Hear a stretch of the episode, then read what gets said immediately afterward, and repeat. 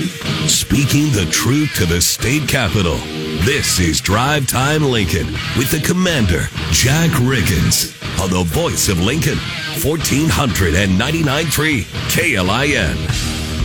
All right, Thursday, September 1st, 507. I'm Jack Riggins, host of Drive Time Lincoln. Johnny Cadillac's producing the show. And contrary to popular belief, we do always try to show both sides of the opinion, or in this case, uh, both sides of candidacies in the state of Nebraska. We'd like to get right to it with uh, Legislative District 2 candidate Sarah Slattery. Welcome to Drive Time Lincoln. Thank you so much for having me. I didn't even ask, but I assume since you called uh, because your opponent had been on that you're running under the Democratic ticket. Well, so are you, or are you independent? I didn't even do my background. Well, I mean, I guess technically I'm a registered Democrat, but the thing that I love about the Nebraska legislature is that it is nonpartisan. So on the ballot, there's no uh, party affiliation listed, which I think is great for um, voters because it encourages them to do some research on the candidates and not just vote because this person's on my team or whatever. Because I think when we do that, um, we all kind of lose if we stick to my team's better than your team. Right. Um, right. So Okay, good deal, good deal. So thanks for coming on, of yeah. course. Um, I always ask, and, and many of the listeners know that we have total open, any candidate, any race. Come on, talk to the audience. Tell us, you know, why you're running, who you are, that type of thing. And it's gone pretty well. We've had, you know, all the way up from governor to federal races down to local races here in Lancaster County. But give us your background, um, you know, where you grew up, who you are, what you're passionate about, and why you're running for legislative district 2. Okay. Well, so I was born and raised in Cass- in District 2. Um, gotcha. I've been a resident of Cass County my whole life. I grew up in Plattsmouth. Um, I live there again now. So I, I, ended up back like three blocks away from the house I grew up in. And uh, yeah, we've been, I've just been uh, really involved and active in my community. So has so my whole family has. Um, really immersed and deep roots in that community. So uh, I'm a professional chef. 15 years ago, I opened a vineyard and wine tasting room with my folks out in rural Cass County. It's called Slattery Vintage Estates Vineyard and Tasting Room. It's kind of a self-explanatory name. I, I mean, so, I love you, you, and it's totally cool. I love that you could get a plug in. I mean, it, well, it's not no, what I'm trying to do, to- but no, but it's totally cool. It's your background and it's yeah. what you do. Yeah, you know, no, and it, it's it just so happens that it's you know my my name is in the family business, but yeah, yeah. so we opened that up um, 15 years ago. Agritourism, um, we're a working vineyard uh, and I, I, like I said, I'm the chef there, and so I do all the food, the cater. We do weddings, things like that. Um, in addition to that, and I just resigned at the end of last school year, but I took over a few years ago as the school school nutrition director at my daughter's small Catholic school in Plattsmouth, and I came in with my culinary knowledge and and uh, expertise, I guess, and really brought back a lot of scratch cookery, brought in a fresh fruit and vegetable bar, started making our ranch from scratch, which you wouldn't like. We go through would go through fifty pounds of fresh produce a week um, because you give them this good ranch and they'll eat all the vegetables. Oh yeah. So um, yeah, that's uh, kind of my career, um, and then also kind of what pushed me into um, running the last two years. Um, we had universal school meals for all kids across the country because they approved it emergency pandemic funds. And I got to see firsthand just how incredible that was for the kids, for the working parents, not to have to worry about the lunch bill, not to have to worry about packing a lunch. Um, and then, you know, compounding on that, the supply chain shortages we were seeing, like you couldn't get a Lunchable in the grocery store last school year. Um, and so, yeah, just the, how much it benefited not just the families in their family life, but the kids at school because they were insured a hot, nutritious, nutritiously dense because we have to follow um, guidelines with whole grains and sodium and calories and all of that and vegetable subgroups. Um, so this is like the healthiest lunch that they're going to get. It's way mm-hmm. better than their bag of Doritos and Lunchable that they right. probably brought from home. Or the Coca Cola I used to chug at, right. at, at lunchtime. Cup of noodles. I think I had that in high school at lunch a bunch. Um, but yeah, so that, um, I wanted to, I, so school nutrition is a piece of my platform. And that was really the thing that kind of nudged me into uh, wanting to do this because I want to take this model that I did at my small school and bring it um, to all the schools across the state. And then now that the federal government isn't paying for school meals, um, I'd like to look into ways that we can at least maybe subsidize just because it is such a relief for working families. And I think that we deserve, uh, and our kids all deserve to eat. Yeah. Because if you nourish their bodies, then they can learn better. You nourish their minds. So. Yeah. That that's pretty cool. Obviously, didn't didn't know you until you've come in the studio, and I actually have met one other or known one other chef, and the guy was actually a Navy SEAL that I served with, and uh, he took a break in service and came back uh, after 9-11, and he went to culinary school and was a chef. And so once that got around that he could actually cook, that guy was in hot order for everybody. And so we would just buy the supplies Yeah. on the road and he would cook. And so um That I- sounds like every holiday at my house. I bet I bet it's it kind of drags, but um, my point is I think it uh, a good chef is a great art form and something that is is really cool because you're right about nutrition and uh, and that's very interesting. Um, you're witnessing, you know, I guess the goodness of students having a good meal, uh, you know, a real meal, and obviously, um, most of the press through the pandemic can be negative. It just depends. But here, here you see something um, that's really helping out, you know, at the ground level. Yeah, and it's a pretty low cost um, endeavor. Like these school meals really only cost you know a little over a buck per kid per day. If you if you're looking at the the USDA commodities foods that we get provided and things like that, you can make really good nutritious meals for these kids for next to nothing.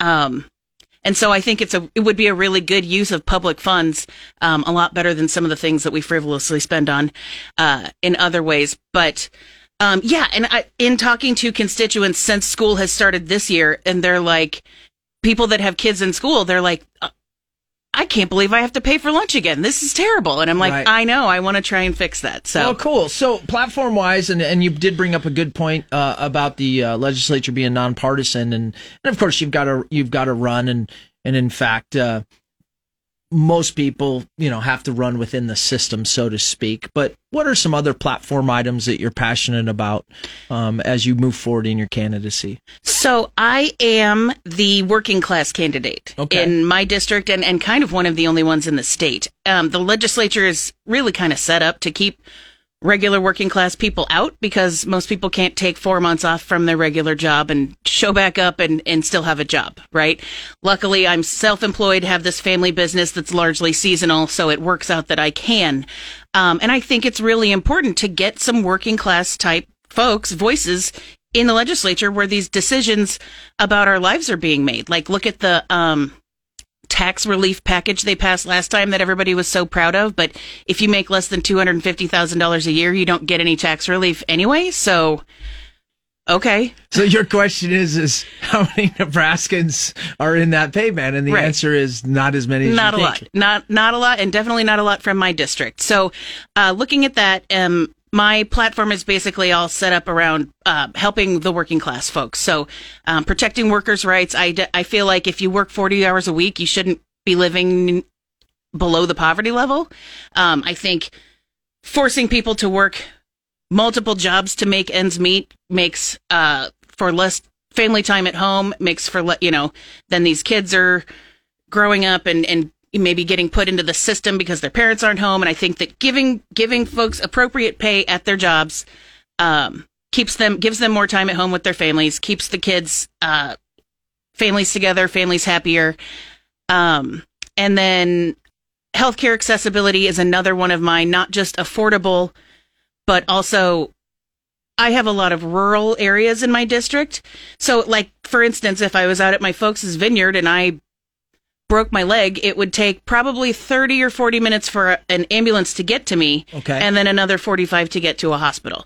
So, and say that was a heart attack, that person might not live, right? So, um, getting healthcare uh, professionals out to these, and, and then think about the western part of the state. It's even more desolate. And one thing that we can do to get um, people to move out to these these areas and open up clinics and things is to update our infrastructure and bring high speed internet to the whole state. That's going to keep younger people moving back out to the rural parts and because right now it's all the younger people are migrating to the cities or leaving the state and there's an ever ever aging population out there with nobody to take care of them and so that's unacceptable. I think I read last week three uh, senior living facilities in Lexington, which isn't that big. Three of them shut down in this last month. Mm. So who's are there any left? That's a good question. Right. so um, that's the kind of healthcare accessibility I'm talking about. Yeah, um, roger that. And then, so school nutrition and education, I think that we can do a better job funding education and not relying so heavily on property taxes because property taxes are kind of outrageous for everyone. Um, and I think that we need to find a better formula to fund our schools rather than just off the backs of, of working people all the time.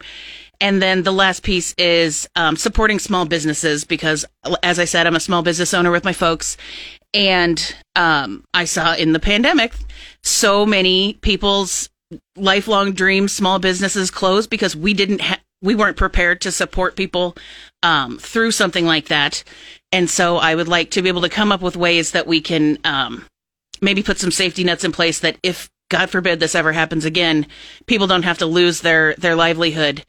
And in, a lot of it happened in these small rural towns, and so these small businesses go away, and then these are just like bedroom communities and ghost towns. And I, I want to revitalize um, and make these towns lively again because yeah. they're what makes Nebraska so charming. So and we have a lot of them, no doubt about it. If you were elected, are there a couple of laws or things that you're thinking, you know, top three or one, two, three that could help your constituents, you know, kind of immediately if they were passed or that you could create or can think of?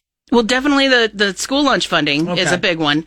Um, and then, yeah, some, you know, in regard to um, renewable energy, uh, kind of infrastructure type things so we can um, be kinder to our earth. I think that that is important. Um, is so we can so that you know my my kid and my grandkids can uh, thrive and, and, so that we can thrive. I just I think that um, yeah, and anything with helping fund schools. I know there was um, some bills like one that was supposed to help families with kids with disabilities that didn't pass. Mm-hmm. Um, and I know one of my constituents was one of the big vocal um, parents with a with a child who's suffering needlessly. Um, so to be able to do things to help um, these folks that are so desperate, uh, I think that you know re reevaluating some of these things that maybe didn't pass. Sure. Um, and now you know coming back coming back to them with a fresh take and um, you know see t- talk to this gal and say okay so in the two years since this didn't pass how much has it hurt you? Yeah. Um, and coming with those kind of facts to people that were maybe opposed before um, to change their mind. Because i think that when you put a face on the on the issue um, it's you can convince people a lot better yeah, I think whenever you can personalize things and hear the stories, it absolutely helps everybody understand the dynamics a lot better. We're on again with uh, Sarah Slattery, Legislative District 2 candidate, um, running right now. Um, well, let's, uh, we've got a few minutes left. Let's, uh, let's let you talk to the voters a little bit about, you know, anything that, that you think kind of um, helps your candidacy or represents what you're about so they can, you know, get out there and make decisions. Okay, so yeah, like I said, um, this is a nonpartisan. I'm really running as a Nebraskan, right? right. Um, first and foremost, that's I think that uh, when I was talking before about my team versus your team, and I think when we get so the teams are getting further and further um, apart. And when they when you get so far away from the other people on the other team, you can't even see their face. You can't see their humanity anymore, and so you don't think of them as a friend and a neighbor. And I, I think that sucks, frankly. Um, no, we can use that language okay. here. I, I, happen to agree with your sentiment on that. Um, I think that we need to get back to um, working together. You, you know, I I'm gonna if my neighbor has a flat tire, I'm gonna help them. I'm not gonna ask them what their party affiliation is first, right? We need to legislate that way too. Mm-hmm. We need to look at because when the par- the powers that be are so set in their ways and my team's better than your team, it's really just the regular Nebraskans that suffer every time. And as a regular Nebraskan, I'm sick of it. Um, so which is why I decided to, yeah, step up and run. And yes, I think that I think that the fact that I'm not a career politician, this is my first foray into anything political, but I don't think that that's a disadvantage. Um, I think that people maybe get a little uh, distant from what reality is when they're in a place for too long. So I think that that makes me a good candidate. I'm uh, going out and trying to meet as many of my constituents as I can. I'm having little meet and greet opportunities all over. I'm hitting all these little towns. Uh, I'm doing an Alvo Community Fun Night next Wednesday from Okay. 5 to 7. So anybody in that area or not, come hang out. I'm making Yum Burgers and hot dogs. Yum Burgers is a Cass County thing. Okay. so if you want to know what it is, you'll have to come. All right. Um, but yeah, so just throwing an event for the community because that community uh, has had a rough few years and they deserve some fun. So, Where can people find you on social, website, that type of thing? so my website is slatteryforlegislature.com, S L A T T E R Y, and from there you can link to all of my socials because they're all a little different. So, Awesome. Sarah, thanks for coming in. thank you for having me. Yeah, absolutely. I, I like the working class angle. I like the the idea of people just no matter what your beliefs, just everyday people running for office. I frankly, I think America might be in a way better position if just every four to six years, new people were just filtering in with perspective. Um, again, we'll uh, we'll attack uh, some different items. I've got a question about recent news about Navy SEALs. I guess I'll have to answer it. Fourteen hundred ninety nine three KLI. You're getting the 411 from DTL with Commander Jack Riggins on 1499.3 KLIN. All right, uh, finish up a short show here. Uh, Drive Time Lincoln half show today. Uh, Sarah Slattery was just on running for uh, Legislative District Two. Um, you just kind of an everyday woman. Um, a chef. Uh, talked a lot about uh, just getting normal people into the legislature, and uh, yeah, thought thought she represented her ideas well, and appreciated having her on. Uh, Scott, we got a short show. You asked about my thoughts on the recent news with the Navy SEAL. Um, hey, listen, I know there's a lot of uh, oh, it's made national news, right? And uh, the fact is, is there's deaths in the entire United States military uh, regularly in training. It is something that is tried very hard to avoid. Um, in the case of SEAL Team and the Basic Underwater Demolition SEAL School, which is our selection, um, you know, only about 20% graduate, and it is usually considered one of the toughest, and it's very dangerous. And, you know, young man um, died in the training, and there's been huge investigations. Um, but in the end of the day, uh, it's just kind of a reality of that training and um man it's sad when it goes wrong. Um it wasn't the first. It won't be the last. Um you know i feel bad for the loss um not just uh for the individual but the family. Um but throughout my time it was a common occurrence. Probably once every 2 years it seemed like somebody uh passed away in training. And i think that anytime somebody young passes away um you know too early families can get very frustrated and um and it can become political news. I mean i i'm not there i'm not doing the investigation but my thought is is that listen it's very tough it's very hard and uh, things go wrong and i feel bad about it but